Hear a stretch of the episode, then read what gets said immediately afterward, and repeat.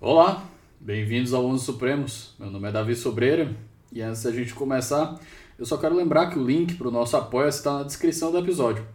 Por lá você acessa os episódios com antecedência e conhece a nossa curadoria. A sua contribuição é muito importante, seja ela de qualquer valor. E não demora nem 5 minutos para fazer o cadastro. É isso. Espero que vocês gostem da conversa de hoje. Até depois da vinheta.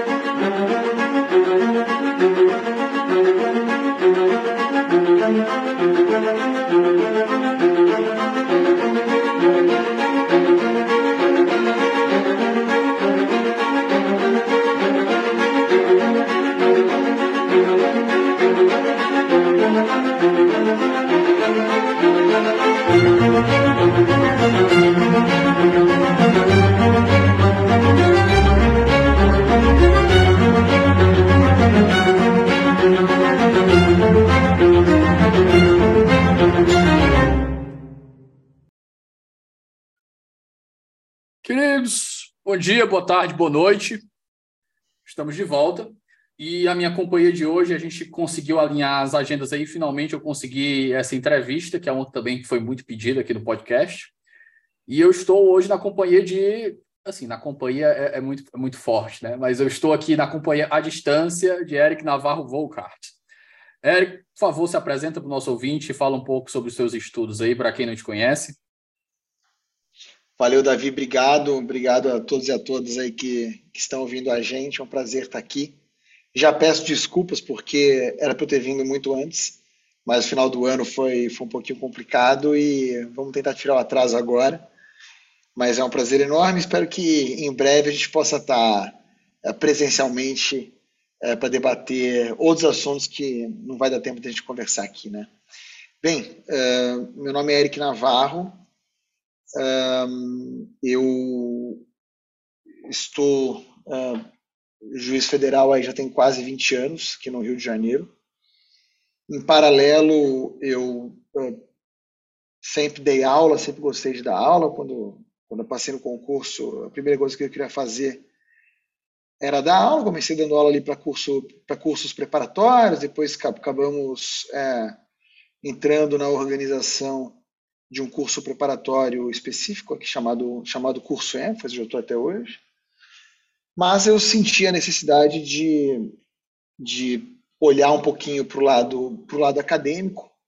Quando eu uh, vim aqui para o Rio uh, para exercer esse, essa profissão, eu gostava de direito constitucional. Então, na minha cabeça, eu ia dar aula de direito constitucional. Mas a primeira oportunidade que surgiu aqui para dar aula, e a gente está falando de muito tempo, né, tudo era presencial, era outro, outro planeta, é, foi em processo civil que não era exatamente a minha predileção. Mas foi a oportunidade que surgiu. Então, comecei dar, dando aula de processo. Em alguns outros lugares eu dava aula de direito constitucional, é, mas havia mais demanda por processo do que por constitucional na época, com menos professores. E aí eu acabei é, me forçando a fazer um mestrado em processo civil para poder continuar estudando, para poder continuar me atualizando.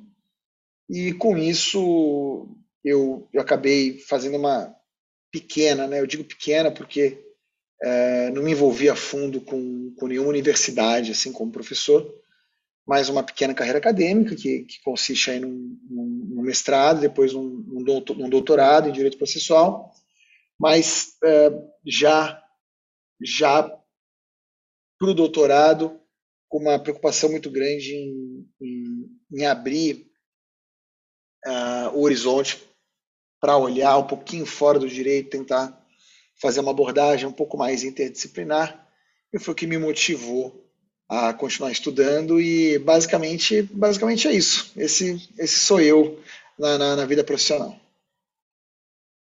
Pessoal, a área do Eric aqui, ele é um dos apaixonados, ele é da galera da análise econômica do direito. E quando eu convidei o Eric para a gente conversar aqui, ele sugeriu que a gente falasse sobre um tema aqui que também chamou muito atenção lá no 88.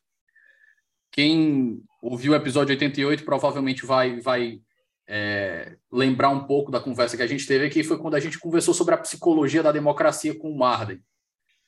Então, hoje a gente vai falar sobre direito e neurociência. E, puxando aqui, Eric, é um primeiro aviso que eu tenho que fazer, que eu não posso deixar de fazer, que nossos patrocinadores, eu tenho um prazer enorme de ter como um apoiador forte da, da, daqui do 11 é a, o pessoal da Contracorrente. E o pessoal da Contracorrente, como todo mundo, já, todo mundo que escuta aqui o 11 já sabe, já está cansado de saber, tem um clube do livro jurídico maravilhoso, está acessável pelo www.quebracorrente.com.br.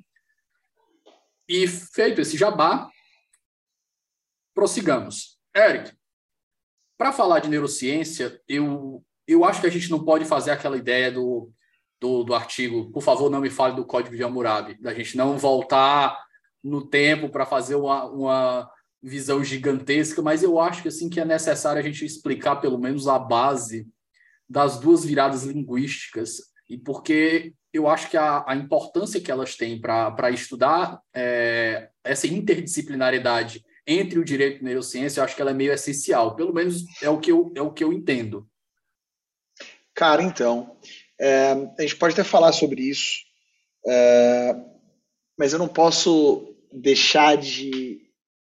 Por que, que eu estou pensando aqui? Nesse podcast, para a pessoa que está ouvindo a gente agora continuar ouvindo ou ficar até o final, ela de alguma maneira ela vai ter que se engajar na nossa conversa e ela vai ter que sentir algum tipo de emoção. Eu já estou usando aqui um pouco de, de neurociência.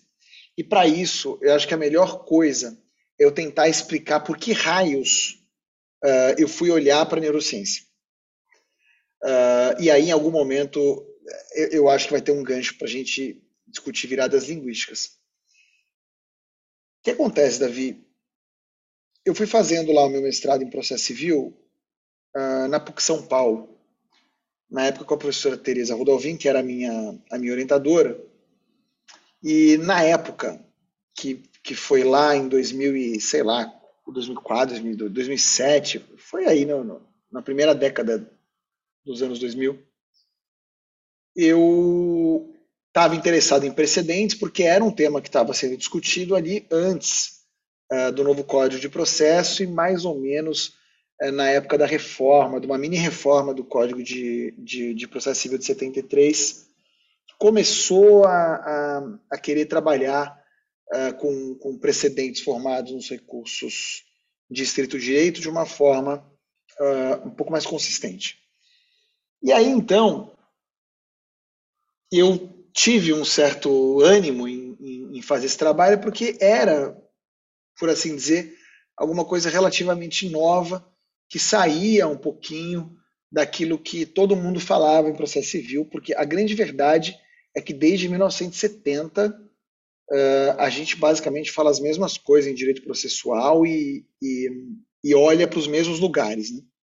Uh, olha para a Itália, olha para Portugal, de vez em quando olhava para a Alemanha, mas a gente não saia do lugar e eu tinha um incômodo muito grande, desde a época de faculdade, também como juiz e também como cidadão, que é basicamente ver que o sistema de justiça não funciona. Né?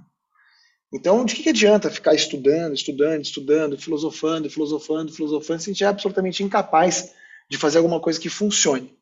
E quando vieram, quando veio o tema dos precedentes, eu falei, pô, isso pode dar uma certa racionalidade para o sistema.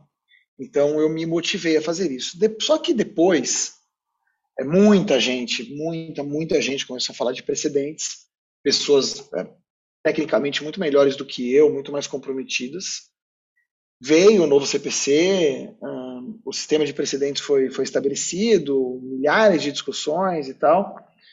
E aí eu fui fazer meu doutorado na, na, na UERJ, até para não ficar uma coisa repetitiva de continuar na PUC São Paulo. E até porque eu moro no Rio, né, trabalho aqui, tinha que fazer o troço por aqui mesmo. Daí, na época, eu precisava de um, de um, de um projeto, eu, eu fiz um projeto envolvendo sistema de nulidades e tal, mas quando eu vi é, o trabalho que ia dar escrever uma tese, eu disse, nossa, cara, não, não dá para escrever sobre uma coisa que não seja, não me dê muito tesão, assim, que não seja uma coisa apaixonante. E aquilo não era, para mim não era nem um pouco apaixonante. É, eu dei uns dois passos para trás, olhei para o direito processual de maneira geral e continuei achando bem pouco apaixonante. Aí eu disse, puta, não, eu não vou conseguir fazer uma tese, eu não vou conseguir estudar o suficiente, é, porque eu não vou ter ânimo para fazer isso. Vai dar ruim. E aí uh, eu voltei a me lembrar do, dos dilemas que eu tinha lá atrás, que era o dilema com a eficiência do sistema de justiça. Aí eu pensei assim, pô, eu estou num doutorado em processo. Dá para falar de sistema, e dá para falar de sistema de justiça, mas o quê, né? Eu comecei a circular e conversar com pessoas que eu, que eu confiava bastante, até que hum, me veio uh, o tema da análise econômica do direito que era uma abordagem muito preocupada com eficiência do sistema de maneira geral.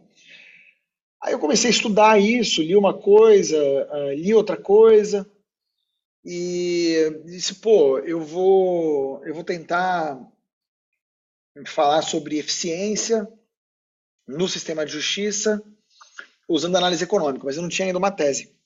Falei com o meu orientador, que era o professor Paulo César Pero Carneiro, lá na UERJ, ele falou: ah, manda bala, a gente está precisando mesmo disso, me deu toda a liberdade.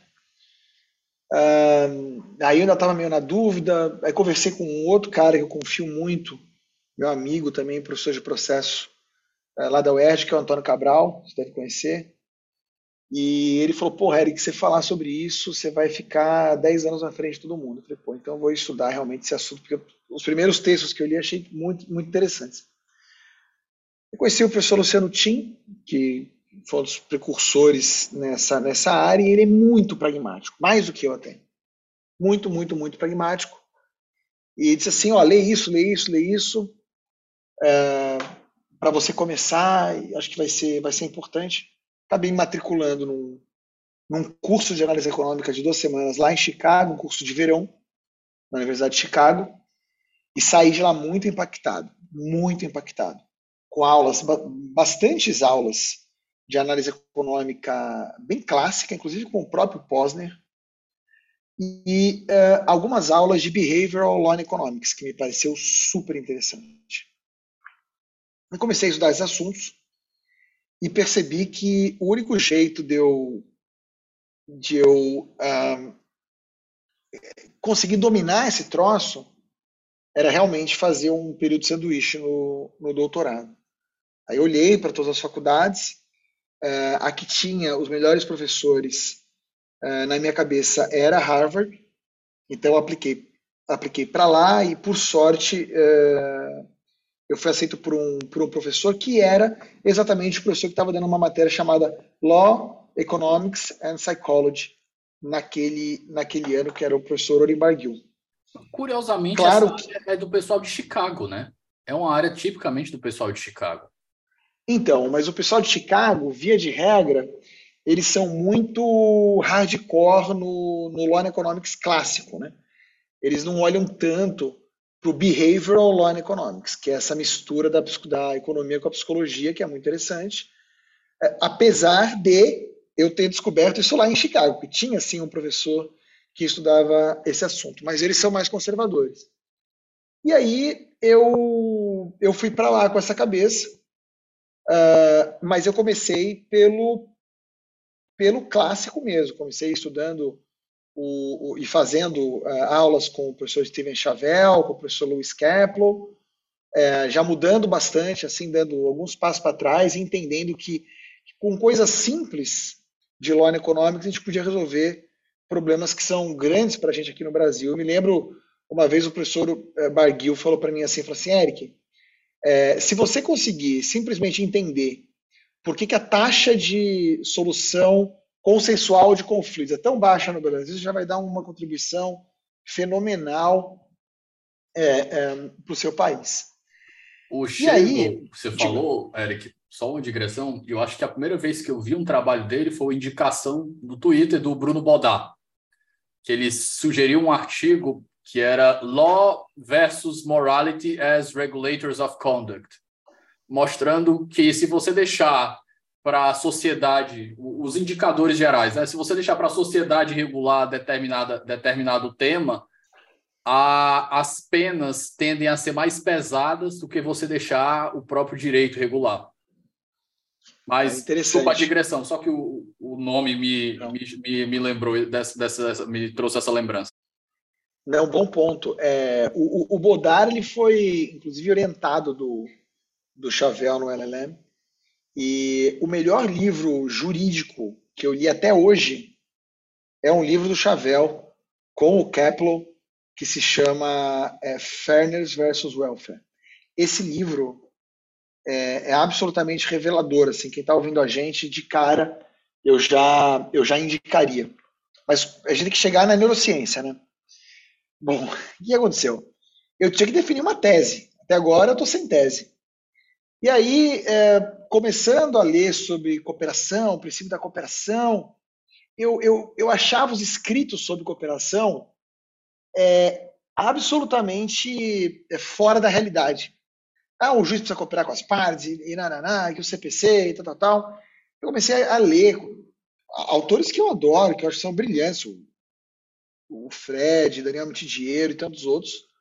Só que é, eu via que aquilo que estava ali escrito, o, o próprio Dierne, que aquilo que estava ali escrito era assim, é, anos-luz dissociado da realidade. Aliás, tem um livro do Posner, é, que chama-se Different Paths, é, em que ele mostra né, o quanto que a academia ela vai se distanciando da realidade, perdendo contato com a realidade, sendo inútil, na verdade, para melhorar é, o sistema de justiça. E, e, e eu então eu, eu, assim com essa cabeça muito prática foi que eu comecei a mergulhar nas, nas, nas matérias mais interessantes lá da faculdade e aí já muito fascinado é, tanto pela análise econômica clássica quanto pela análise econômica comportamental, aí por causa do Barguil, uh, eu fui assistir um seminário fora da faculdade de Direito, na Business School, com uh, três filósofos. Um era o, o, Peter Singer, que é um filósofo conhecido, pelo menos é, para mim aqui, é um cara do pragmatismo e tal, mas mais, mais é, clássico. E dois caras que, na verdade, são neurofilósofos, né? São neurocientistas que falam de filosofia. Um era o Stephen Pinker, que acabou ficando, ficando mundialmente famoso. Novo e o outro, racionalidade. Ele mesmo, o próprio. E o outro era o Joshua Green. Eu saí desse seminário absolutamente encantado com a neurociência, assim, com, a, com a fundamentação é que os caras traziam para as coisas. Por quê? Eu já estava muito comprado na ideia de que o direito, assim, se, se a gente resolveu submeter a um Estado, e assim, sem entrar no, no, no mérito, se é um contrato social, se não é, o fato é que a gente vive é, é submetido a um Estado. Se a gente não quiser é, explodir ou implodir esse Estado para viver de um outro jeito, mas se a gente quiser realmente viver é, num modelo do Estado de Direito, é, a gente quer viver nesse modelo para melhorar a nossa experiência, para melhorar a nossa qualidade de vida, viver mais, viver melhor, tentar aumentar o nível de felicidade e assim por diante. Então, essa ideia é, pragmática, consequencialista, eu já estava muito comprado nela. É, então, não é o direito que. Não, não, a gente não deve servir ao direito, não. o direito deve servir a gente. Só que daí, você fica pensando, puta, o direito precisa regular comportamento. Por isso que a gente precisa estudar as ciências comportamentais. Aí veio a economia e a psicologia. Só que o que acontece, como nos últimos 20 e poucos anos a gente começou a, a, a ter a chance de olhar o cérebro funcionando, porque não tinha, é, é, é há mais de 25, mais de 25 anos atrás, você não tinha ressonância magnética funcional. Você só podia ver o cérebro morto, você não via o cérebro vivo funcionando. Então, a, as neurociências elas tiveram uma explosão em termos de, de descobertas e, e, e conhecimento nos últimos 25 anos. Né? E é lá que está a origem do nosso, do nosso comportamento. Ali está a explicação para muita coisa. Então eu disse, pô, esses caras eles estão é, estudando a ciência de ponta da fronteira e pegando essa ciência de ponta da fronteira e olhando para a filosofia. O, o, o, tal do, do Enlightenment Now, né, do, do, do, novo iluminismo lá do Pink, é isso. Ele, ele pega, ele fala, pô, os caras mais brilhantes eram esses daqui. Eles tiveram essas ideias com o conhecimento que eles tinham na época. Vamos tentar atualizar isso de alguma forma, considerando toda a evolução científica de lá para cá. E eu fiquei pensando, por que não trazer isso para o direito também? E aí, é, eu, eu, eu fiz um passo arriscado, que foi eu apliquei para me matricular na matéria do Joshua Green fora da faculdade de Direito. Falei, ah, o cara não vai me aceitar, mas eu vou, vou tentar aqui. Aí tem um sisteminha lá da faculdade que você faz esse cross registration, né? E me negaram. Aí me negaram, falei, ah, que pena, então tá bom, vou deixar de lado esse negócio de neurociência e vou ficar aqui mesmo na análise econômica do direito. Nessa época, eu já tinha definido que eu ia estudar princípio da cooperação. Uh, exatamente porque eu, eu, eu via que estava muito dissociado da realidade, era uma matéria de direito processual, podia servir para o meu doutorado, meu orientador já estava comprado na ideia. E aí eu recebi um e-mail do, do, do professor Green, dizendo assim, olha, eu vi aqui que tua, tua inscrição foi recusada, mas eu, é, isso foi uma resposta automática do sistema, eu não recusei a sua inscrição. A gente está com os lugares é, lotados, mas sempre tem é, gente que desiste na primeira semana. Então eu te, na segunda semana de aula, eu te mando um e-mail, se tiver lugar, você vem. Não deu outra. É, na segunda semana ele mandou um e-mail e falou: ó, tem lugar, você quer vir, é, venha. Aí eu fui, comecei a assistir a aula do cara. A aula do cara, o, o curso dele era para falar de como que nós saímos da, da sopa primordial, ou seja, do início da, da vida na Terra, até as máquinas superinteligentes, falando de inteligência artificial. E um dos grandes é, eixos de pensamento dele era exatamente a capacidade cooperativa desde o nível intracelular até uh, o nível humano uh, mais complexo e o nível uh, humano-máquina. E aí eu realmente me encantei e acabei utilizando a neurociência como a matriz filosófica do meu trabalho. Por quê? Porque, no fim, qual é a corrente filosófica desses caras? é o que eles chamam de neurociência da moralidade, que basicamente é o pragmatismo atualizado pelas descobertas científicas mais recentes de como funciona o nosso cérebro. Então, olha como faz sentido. A gente está aqui estudando direito para regular comportamento humano. Né? Então, tem lá o Código Penal, o que, que você não pode fazer que é crime, o Código Civil, quais são os ilícitos, é, o que, que você deve fazer, quais são os seus direitos, quais são os seus deveres. Mas a gente não para para estudar as ciências comportamentais. E agora você tem a neurociência dizendo como funciona esse processo lá no comecinho, né? Que é no seu cérebro. Então, eu entendi que essa era a melhor matriz filosófica para é, mim, porque era uma matriz pragmática, que para mim era absolutamente necessária, e era uma matriz que usava a fronteira do conhecimento humano, que são as descobertas das neurociências e principalmente como funciona o cérebro humano na tomada de decisão. Então, eu vou até passar a, a palavra para você, mas uh, eu acho que era importante dar essa, essa viajada aqui no começo para mostrar por que eu cheguei até aqui, né? Ou por que eu fui estudar esse troço.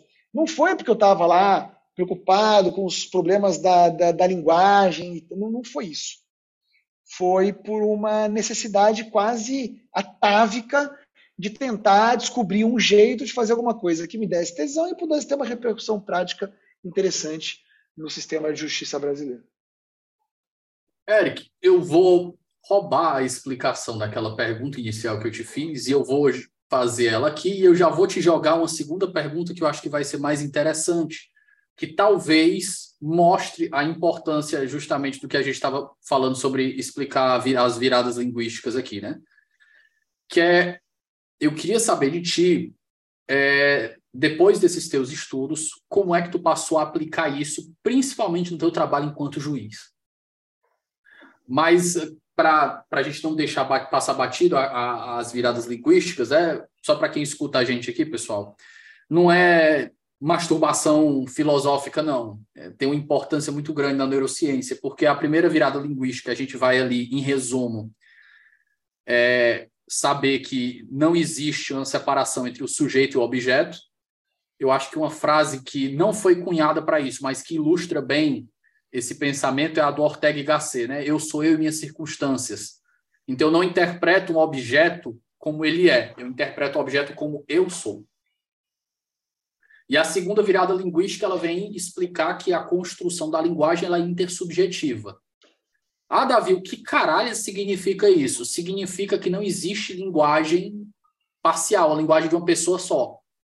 E o meu professor ele me explicou divinamente bem um exemplo assim fantástico disso aí. Ele disse assim, cara, imagina tu pega teu, teu iPad aqui e tu joga ele ali no meio de uma tribo insular, no meio da Ásia, que nunca viu gente fora daquela tribo.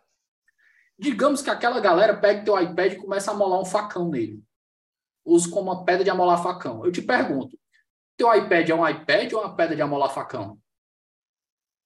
Assim, pode ser para ti o iPad, para eles não, para eles é uma pedra de amolar facão. É, isso é muito legal, né? Eu estava tentando achar aqui o meu livrinho do mestrado, que é o de precedentes.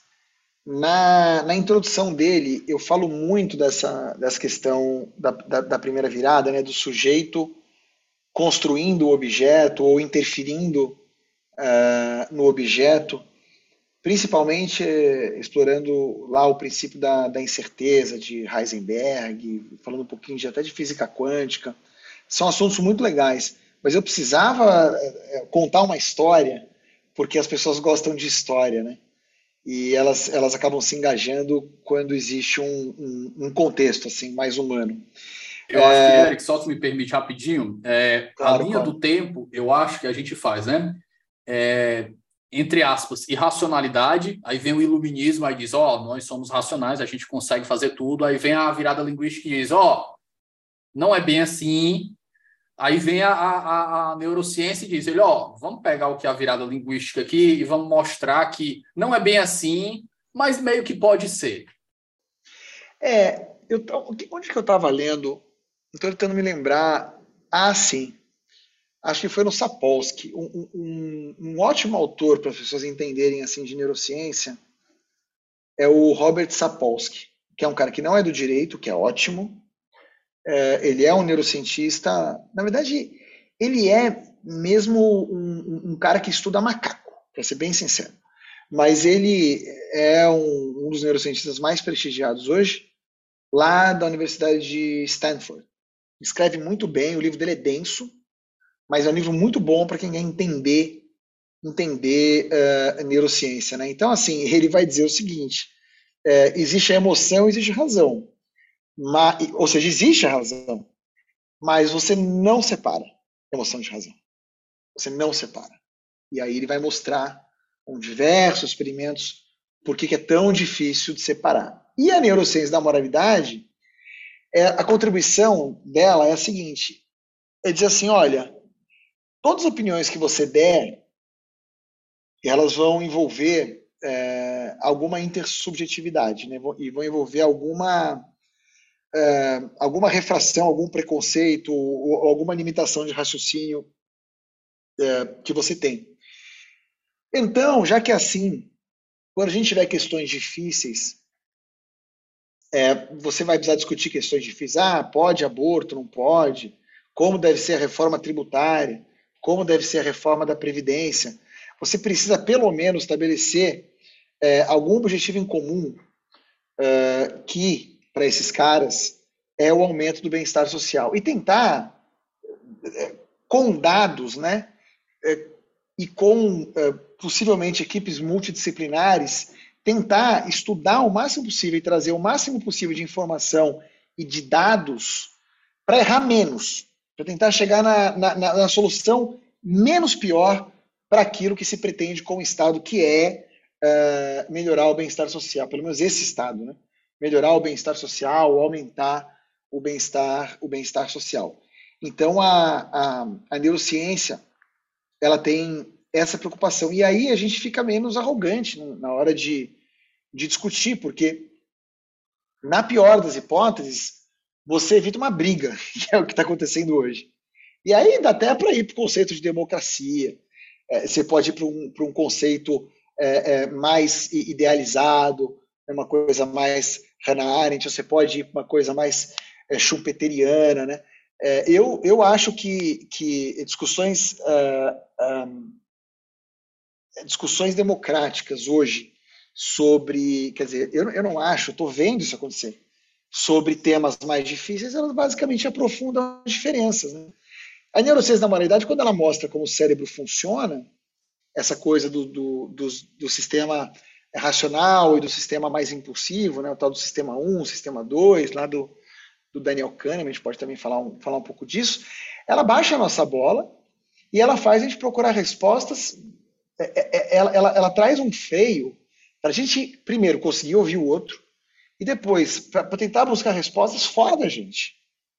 É, e isso, para mim, é, é, muito importante para a pesquisa jurídica, para o fazimento de políticas públicas, e eu preciso responder a sua pergunta: como que eu aplico isso no dia a dia da minha, da minha profissão?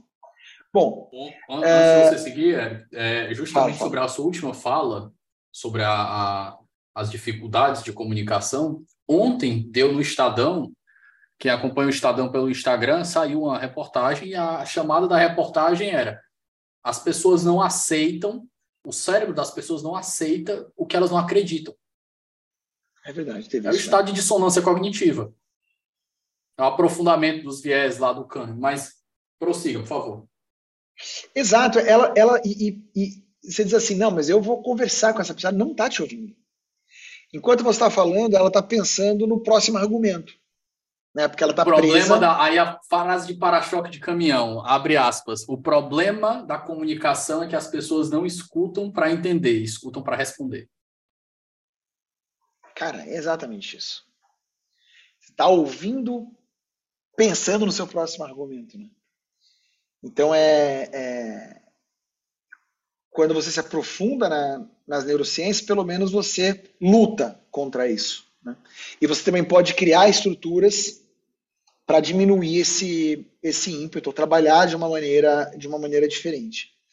Agora, vou ser muito sincero com você, para poder responder a sua pergunta. Como que eu olho? Porque, assim, é, eu parto de um pressuposto que é sistêmico. Então, eu olho para sistema de justiça. Uh, e aí eu vejo que eu tenho uma função como juiz, que é uma função muito específica, é uma engrenagem dentro desse sistema.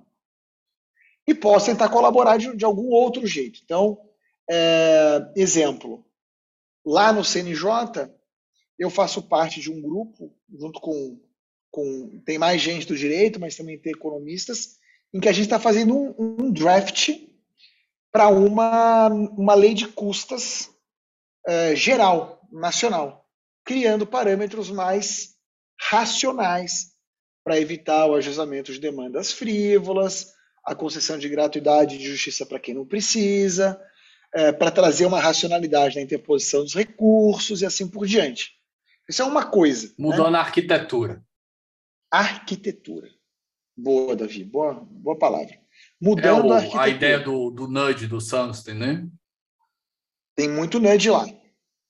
Tem muito nudge lá, o empurrãozinho, né? Quer dizer, é, hoje, para dar um exemplo, vai, banal, vamos dizer que a taxa de erro é, de um tribunal quando julga uma apelação seja de 10%. Estou chutando aqui.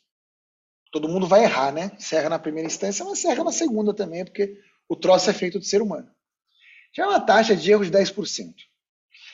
E é, o valor das custas recursais for um valor tão baixo, tão baixo, a ponto de que vale a pena recorrer se você tiver 10% de chances de sucesso, já vale a pena você recorrer sempre só se valer, só para se valer da chance de 10% de se julgar de maneira errada. Olha que falta de, de, de racionalidade. Né? Uh, então, esse é, um, esse é, um, exemplo. Só que essa é uma função que não é do juiz, né? Essa é uma função de quem está lá tentando ajudar no fazimento de políticas públicas, por acaso. Como juiz, é, eu acho que as pretensões têm que ser muito mais limitadas. Primeiro, é, se eu faço parte de uma engrenagem, eu tenho que garantir que essa engrenagem funcione bem. Como que ela funciona bem? Tentando garantir um nível ótimo entre qualidade da prestação jurisdicional no, na essência e rapidez. Né? Porque justiça tardia, muitas vezes, acaba não sendo justiça. Para isso, eu preciso cuidar, às vezes, mais de gestão do que propriamente é, da atividade jurídica em si. Então, buscar é, é, classificar as ações por tipo, é, criar minutas que sejam facilmente adaptáveis pelos meus colaboradores, para que tudo possa ser decidido da maneira mais rápida possível. Esse é um ponto. Mas é claro que tem os e eu falo isso porque como juiz federal tem muito processo repetitivo também, né? No, no, no civil. Mas além disso, claro, tem os casos que são um pouco mais complexos ou que trazem é, é, outros tipos de questão. Então, por exemplo, eu jamais, eu jamais vou desrespeitar um precedente. Por quê? Porque o precedente é, é traz racionalidade para o sistema. Ah, Eric, mas o presidente está errado. Isso não é papel meu. É, isso é papel de, de outras pessoas, inclusive do advogado. Né? É, mas eu estou ali para aplicar o precedente. Então, eu vou aplicar o precedente, se for o caso, ele vai recorrer, vai tentar distinguish, vai tentar overruling, vai tentar seja o que for. É, mas ainda tem ações, por exemplo, aí para ficar mais saboroso, vai? Uh, demandas de saúde. Demanda de saúde é um troço que quando você entende um pouco mais de neurociência, você vai perceber, você começa a se perceber um pouco no processo, né? Espera só um momento que a gente volta já. Pessoal, o Ouse Saber agora é parceiro do Onze Supremos. Para quem não conhece, o Ouse é uma das maiores plataformas de preparação para os grandes concursos do país.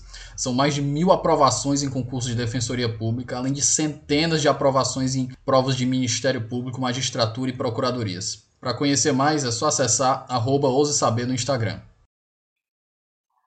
Esse tema já apareceu aqui pelo menos umas três vezes diferentes, Eric. Uma vez, eu acho que a última que apareceu foi no 114, quando eu gravei com o André, que a gente falou sobre o custo dos direitos.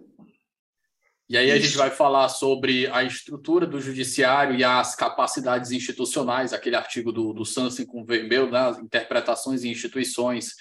A gente vai falar ali do, do custo de você permitir que o judiciário determine quem é que vai receber um tratamento de, de custo de, de, de, altíssimo custo e como isso vai impactar abstratamente todo o sistema e muitas pessoas vão morrer para salvar uma a pessoa, ah, mas todas as vidas valem. É, todas as vidas valem, mas a gente está num sistema que às vezes precisa fazer escolhas consequencialistas. Trágicas, né? Às vezes, ah, as escolhas trágicas. trágicas. Cara, é isso, assim. Então, legal, vamos, vamos falar disso então e vamos trazer um caso concreto para as pessoas é, é, quem está ouvindo a gente está malhando, está ouvindo a gente, está vendo alguma coisa na Eu televisão, acho que presta atenção agora. As top atividades para quem está ouvindo o podcast é faxina, lavando louça e correndo na madrugada. São os três que eu mais escuto, que o pessoal diz que mais Na escuta. madrugada? É, o pessoal que acorda 5, 4 e meia, 5 horas para ir correr, aí está escutando. Meu Deus do céu, hein? Começar, começar o dia com uma paulada dessa na cabeça, o gente tem que gostar muito de de direito mesmo, mas é, é isso. É, vamos lá, então. Então, você que está aí correndo na, na madrugada, você que está aí lavando a louça, você que está aí fazendo. Eu, eu, vou, eu vou, na minha próxima faxina, eu, eu vou botar o, os 11 do Supremo para ouvir, para ver se minha faxina fica mais agradável. É, presta atenção nisso aqui, ó. Depois dá uma gugada, esse caso é um caso concreto, é, não é um caso que acho que está em julgamento, e aqui também está falando no nível no nível acadêmico, né? Não estou, em hipótese alguma, desrespeitando o lei orgânica da magistratura, nada disso. Uma criança tinha uma doença degenerativa neural e não havia nenhum medicamento para curar essa doença. Doença degenerativa, né? Então o tempo vai passando, a criança vai ficando torta, a criança vai ficando incapacitada. É um troço de um sofrimento absolutamente brutal é, para a criança, para quem tem a doença, e para os pais, para os familiares, e algo absolutamente impactante para quem olha. Né? Imagina o desespero desses pais buscando um medicamento, buscando um jeito de salvar a vida dessa criança, diminuir a dor, o sofrimento. É, é algo que acho que só mesmo estando na pele para poder escrever, ou sendo um poeta é capaz de juntar palavras que, que tem um significado absolutamente explosivo na, na mente de quem está ouvindo, de quem está lendo. Esse não sou eu. Mas, enfim, esse é o caso. Sujeitos, os pais descobriram um medicamento que não tinha eficácia comprovada, mas que poderia, em tese, retardar a doença ou até mesmo curar. Eu agora não tenho precisão para te dizer se era retardar ou se era curar, qual era a promessa. Mas o que eu sei é que esse tratamento era muito caro. Muito, muito, muito caro. O medicamento, enfim, não era aprovado pela Anvisa, não tinha prova é, cabal de eficácia. Mas, salvo engano, Davi, e, e você que está ouvindo a gente, era coisa de 15, 20 milhões de reais esse tratamento, tá? Não sei, agora também não sei se era por ano, não sei se era de uma vez só, não sei. Mas 15, 20 milhões de reais para tratar de uma pessoa é muito, muito, muito dinheiro. Bom, o juiz deu a liminar é, para fornecimento da medicação. Ele deu a liminar. E aí, se você jogar essa pergunta para as pessoas. Cortou, talvez tenha acabado a bateria. Será? Você está me ouvindo voltou, agora? Voltou, voltou. Voltou, beleza. Pronto. Então, se você, se você jogar essa pergunta é, para as pessoas, você vai ouvir todo tipo de resposta, tanto de pessoas leigas quanto de juristas. E vai depender muito de, do que, que o cara acredita, né? Então, se for uma pessoa mais humana. O senso, o senso particular de justiça. Exato, cara. Exatamente. Então vai ter um cara que vai assim, claro, não tem, tem que fornecer e tal. E o outro vai falar, não, imagina quantas mamografias você vai deixar de fazer por conta disso, quantos diabetes você vai deixar de tratar, no fim, quantas pessoas vão morrer, porque afinal de contas você não, é, é, no, você dedicou lá milhões e milhões de reais para tratar de uma única vida, né? E essas discussões vão parar naquela história do, do porão, né? Ah, mas sabe aquela história do eu mantenho uma criança sofrendo no porão de uma cidade para a cidade toda ser feliz, né? Então a gente, a gente acaba chegando aí. Bom, uh, qual que é o ponto, cara? O ponto é, seja lá onde você quiser chegar, não vai ser é, confiando na, na, decisão daquele juiz, porque para aquele juiz é muito difícil não conceder esse tipo de, de decisão. Muito, muito, mas muito difícil. Vamos nós. Há precedente, há impacto social, há a ideia do third party buyer, não é ele que vai arcar com, com, com, com o custo. Então, todos os estímulos apontam para isso. Se ele negar aí ele internaliza um custo. Se ele negar. Porque aí vem remorso, dor, arrependimento. Matéria jornalística. Para não falar disso, né? Para não falar disso. Existe um troço no nosso, no nosso cérebro que são os neurônios espelho. Então, os neurônios espelho são neurônios que nós temos, são capazes de sentir a dor da pessoa que nós estamos observando. Então, de sentir a dor desses pais, de sentir a dor dos familiares, eventualmente a dor da própria pessoa. Você quer se livrar dessa dor. Aí você vai lá e consegue eliminar. O único jeito de você de você salvar o sistema para esse tipo de coisa é você tirando da, é, essa escolha subjetiva da mão do juiz, que é se proibindo o juiz uh, de dar uma liminar nesse tipo de, decisão. Você não pode fazer isso. Se fizer isso, vai ter uma reclamação. Eh, se você fizer isso, vai ter alguma consequência via corregedoria. Você não pode. Pronto, está proibido. Você não tem como fazer. Né? Porque senão o juiz vai fazer. E eu entendo que ele faça. Porque é humano e é assim que funciona o nosso cérebro. Sabe? E os estímulos, como a gente acabou de dizer, apontam para isso. Totalmente. Apontam mesmo, né? Uh, aí então você fala assim, tá, mas como é que você aplica isso então no seu dia a dia? Sempre que eh, chega para mim um processo que de alguma maneira me emociona, eu deixo ele adormecer um pouquinho, esfriar um pouquinho, Uh, sempre que vem uma minuta para mim de um processo que traz algum tipo de emoção, uh, eu converso com a pessoa que fez a minuta para tentar decantar um pouco esse tipo de emoção. Sempre que eu faço uma audiência, ó, esse erro eu já cometi. É, quando eu estava na vara criminal, eu gostava muito de dar sentença na audiência. Hoje eu percebi que não dá para dar sentença na audiência. Porque na audiência você está muito impactado com o sistema 1. então, um bom advogado, ele consegue, e não é errado, tá? Eu, se fosse advogado, faria isso, eu ensino isso para os meus alunos advogados. Você consegue, no é que usar a palavra manipular é ruim, né? Mas você consegue é, construir uma narrativa a partir é, das produções probatórias com começo, meio e fim. Quando você constrói essa narrativa e transforma essa narrativa em storytelling, ela impacta demais o cérebro do juiz. Por quê? Porque o nosso cérebro gosta de coerência. O nosso cérebro gosta de histórias fáceis de entender. Tudo aquilo que é difícil para o nosso cérebro entender, ele responde heuristicamente. Nesse caso, como? Dizendo: isso não é verdade, isso não faz sentido, a razão não está com você, ou isso não é justo. É, então. Eu tive, eu tive essa conversa, Eric, Diga, me claro, aqui, claro. com o Jorge Mamelstein, lá no episódio 22. Isso aqui acho que foi lá em 2020 que a gente conversou sobre os vieses heurísticos nas decisões judiciais. E ele comenta justamente aquele caso que o Kahneman traz dos juízes em Israel, que os juízes tendiam a aumentar as penas durante é, o horário, perto do horário do almoço, porque estavam fazendo, fazendo sentença com fome. Exato. E aí você desenha um sistema, não só dependendo do juiz é, é, sozinho, mas ele desenha um sistema para que o CNJ, por exemplo, baixe a portaria e dizer, ó, oh, o horário para você dar sentença, o ideal é esse daqui. Ó, oh, não dê sentença o que você está falando, transformar isso em sistematizar esse tipo de coisa. Ó, esse tipo de coisa, esse tipo de, de decisão não dá em audiência. Eu conversei até com ele, eu lembro de um caso e justamente o caso do juiz de garantias. E eu falei, o cara, o juiz de garantias me parece uma excelente maneira de você retirar vieses das decisões. Porque o juiz que faz a instrução, ele vê todas as provas que são ilegais.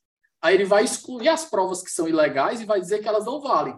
Mas ele não vai, não vai ser impactado por elas na hora de avaliar o, o peso que elas, que elas vão ter? De onde? Possível. O juiz não é uma máquina, não. Não tem como ele desligar aquilo da cabeça dele, não. Cara, a gente poderia passar uma hora falando só sobre os de garantias, né? Porque tem isso.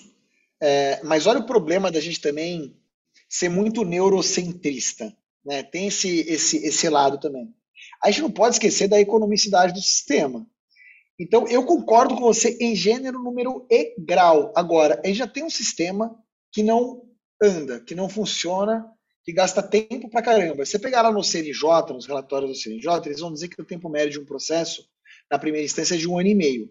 Só que isso daí, eles estão considerando todos os processos, que são muitos, que tiveram, por exemplo, a petição inicial indeferida.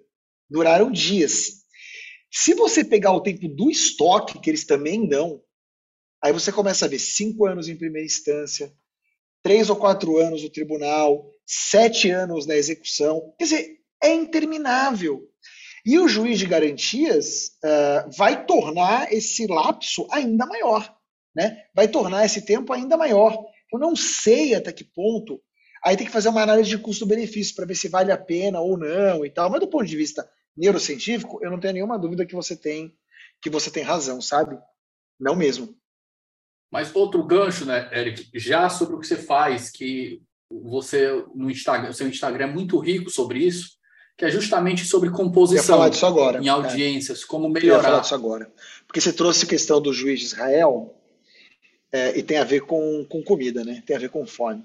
Galera, pensa só comigo, você, você que está aí me ouvindo. O nosso cérebro, ele não está aqui de agora, né? Ele está aqui como resultado da nossa história evolutiva.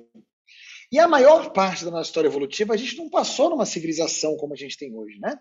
A gente passou saindo eh, como coletores e caçadores. A gente passou saindo de um esconderijo para matar ou morrer todos os dias. Esse é o nosso cérebro. E para poder matar ou morrer, para poder ir atrás de comida, quando a gente estava com fome, a gente tinha que ter gana, a gente tinha que ter raiva, a gente tinha que ter energia para ir atrás da presa e também para fugir do leão de vez em quando. Então, quando a gente está com fome, a gente está assim, impaciente, com raiva, com pouca disposição para ouvir alguém, é, reagindo intempestivamente opiniões diferentes da nossa. Então, uma dica que eu dou para os meus advogados, advogados lá no Instagram, principalmente os advogados que estão é, preocupados em é, eventualmente antecipar os seus resultados, olha lá o, o incentivo, né? Antecipar os seus resultados uh, e de repente botar dinheiro no bolso antes do término do processo judicial, que pode demorar demais, né? Independentemente dos honorários contratuais, quer te fazer um acordo, isso é bom para o sistema, então isso também realiza o meu propósito, que é o propósito de melhorar o sistema, eu digo, vá para a audiência sem fome.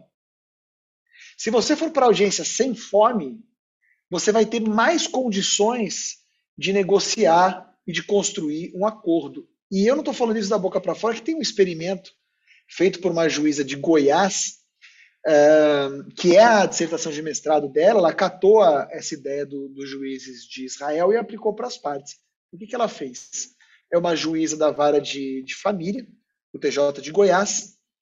Ela estabeleceu o grupo de controle e para o outro, para o qual ela não fez nada de diferente, simplesmente pessoas sentavam lá e faziam audiência, e comparou o percentual de acordo dessa galera com uma galera que, quando chegava para fazer audiência, ela botava numa sala de espera com uma jarra de suco de uva adoçado, né, com açúcar. E servia o suco de uva para os advogados e para as partes. Botava glicose no sistema, matava a fome da galera, resultado: 30% a mais de acordos dentro do grupo que tomava o suco de laranja, o suco de, de uva, em relação ao grupo de controle. Então, veja, uma solução simples é, para resolver um problema, um problema complexo, coisas que só a neurociência pode trazer para a gente. Não é tudo, eu não acho que a gente pode resolver todos os problemas assim. É, eu sei que as coisas são muito mais complexas, né? Mas a ideia é, é, deixar, é melhorar o sistema, deixar ele mais inteligente. Exato, exato.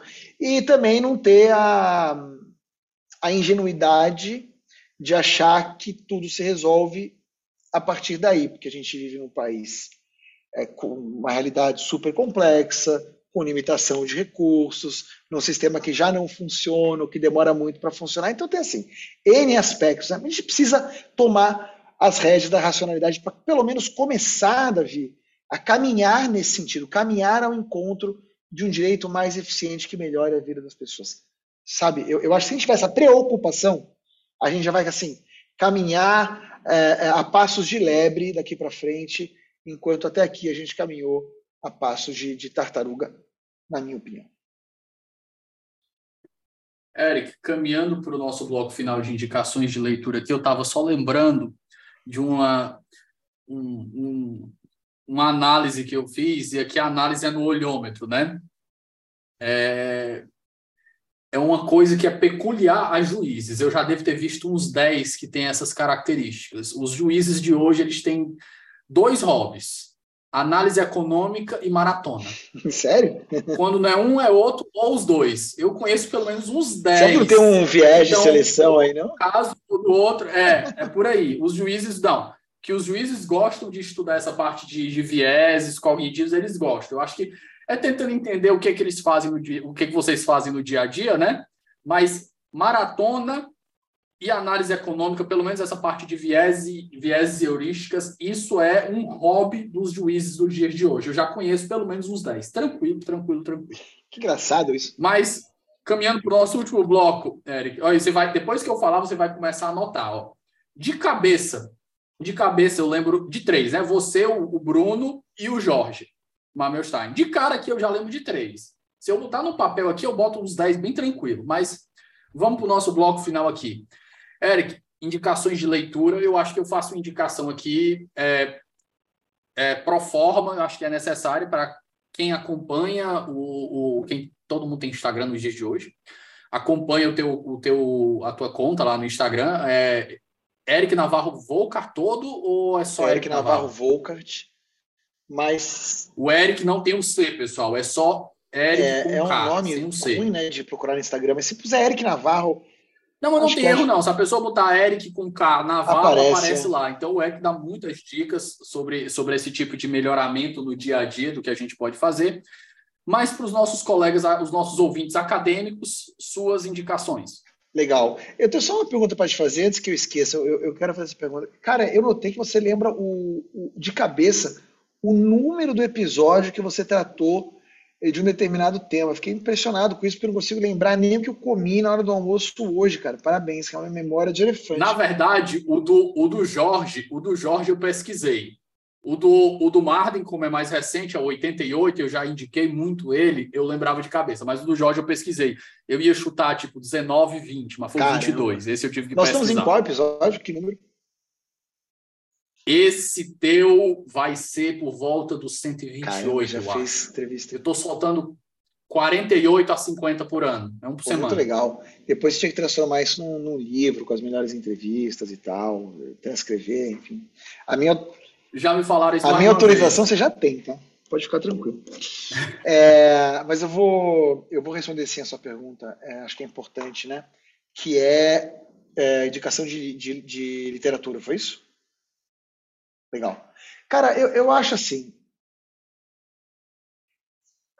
É, eu acho. Ah, o jabá aqui é liberado. Ah, a gente faz o, faz, o jabá, faz o jabá é no, no, no, final, sem dúvida alguma. Acho que o melhor livro Acho que o melhor livro continua sendo Rápido e Devagar, do Kahneman. Né? Uh, especificamente sobre a neurociência da moralidade, eu acho que o melhor livro é o Tribos Morais, do Joshua Green. Acho que é o melhor. Se você quiser uma abordagem jurídica. O Josh, eu, eu lembro eu lembro de ter visto uma A Mente Moralista, que foi traduzido recentemente. Cara, do, do Green? Será? Deixa, Deixa eu, eu conferir aqui. aqui rapidinho. Veja aí. Não, é do Jonathan ah, Haidt, pronto, esse pronto, aqui. Pronto. Mas deve ser na mesma linha, cara. É, eu acho que esses dois livros, assim, é, são os, talvez os melhores. Agora, se, se você quiser estudar isso aplicado no direito, vejam só o que o Davi falou, né? Eu, Davi, Davi, você falou assim: pô, o juiz adora essa parte de vieses e tal. É verdade, mas eu não acredito que estudando vieses cognitivos separado de economia, a gente consiga arrumar soluções eficientes, sabe? E, e, é muito mais legal estudar os vieses do que ficar estudando microeconomia, teoria dos jogos, e nanana, é mais chato. Mas é necessário se quiser aprimorar o sistema. Assim, fazendo já o jabá, né? O meu livro, que é a Análise Econômica do Processo, ele tem essa preocupação. Ele, ele explica o básico de análise econômica do direito, ele explica o básico de neurociência da moralidade, mas ele tem é, essa preocupação de juntar as duas coisas para resolver é, um problema jurídico específico, que é a promoção do comportamento cooperativo no processo. Uh, então, claro que eu acabo indicando, principalmente ali os primeiros capítulos que, que vão trazer essa parte mais de base, né?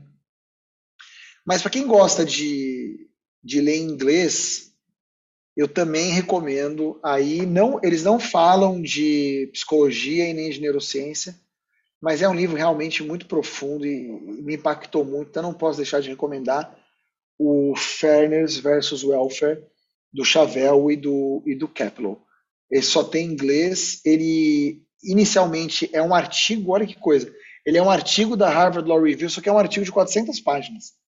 A, a revista inteira foi só o artigo deles. Doido, né? Rapaz, eu acho que o e eu pensando que o maior artigo que eu tinha visto era de um professor aqui, o Amalá, de, de Yale, que era de 75. Puta, não. 400 páginas 400 páginas no artigo. Depois transformaram em livro. Aí ficou ainda um pouco mais para E aproveitando o Shevel que você indicou aí, eu vou colocar também na descrição aquele que eu citei que o Bruno indicou, que é o Law versus Morality as Regulators of ah, Conduct. Ah, boa, cara, boa, boa, boa. Até porque ele vai, vai, vai ser uma variação do livro. Então, acho que talvez até mais fácil da galera ler, porque vai ser menor e tal, e as ideias vão ser mais ou menos, mais ou menos as mesmas. Boa ideia. Acho que essas são as minhas principais recomendações. Eu gosto muito do, do Pinker também, do Enlightenment Now, é, para a galera entender assim como assim tem tanta gente, tem tanto dado, tem tanta pesquisa, tem tanta gente estudando. E o Racionalidade que veio depois é metade do tamanho, né? Que eu não li, tá? Eu não li esse livro. É... Mas é metade do tamanho, então para quem quiser começar, que, que, que, não, que não, se sentir muito desafiado pelo, pelo novo iluminismo, talvez seja aí uma boa sugestão. Isso, e tem também o livro do Kahneman com o Sustin, que é legal, porque você tem o noise, é o, o ruído. ruído. Já tem em português, se não me engano, também. É, ruído. Ele, os, os dois e o, e o Siboni, Isso, é esse mesmo. Esse livro é muito legal, traz bastante pesquisa feita com juiz, e tem ali um jurista escrevendo, né? Então também é, também é legal. Tem um artigo que é escrito pelo Sustin, por um cara que também foi prêmio Nobel de Economia, uh, que é o Richard Teller, e uma professora de Yale chamada Christine Jones, que chama-se Behavioral Law and Economics. É um artigo também grande, tem umas 90 páginas, mas, cara, é a fundação do, do, do Behavioral Law Economics. É um artigo muito legal também para quem quer se aprofundar academicamente.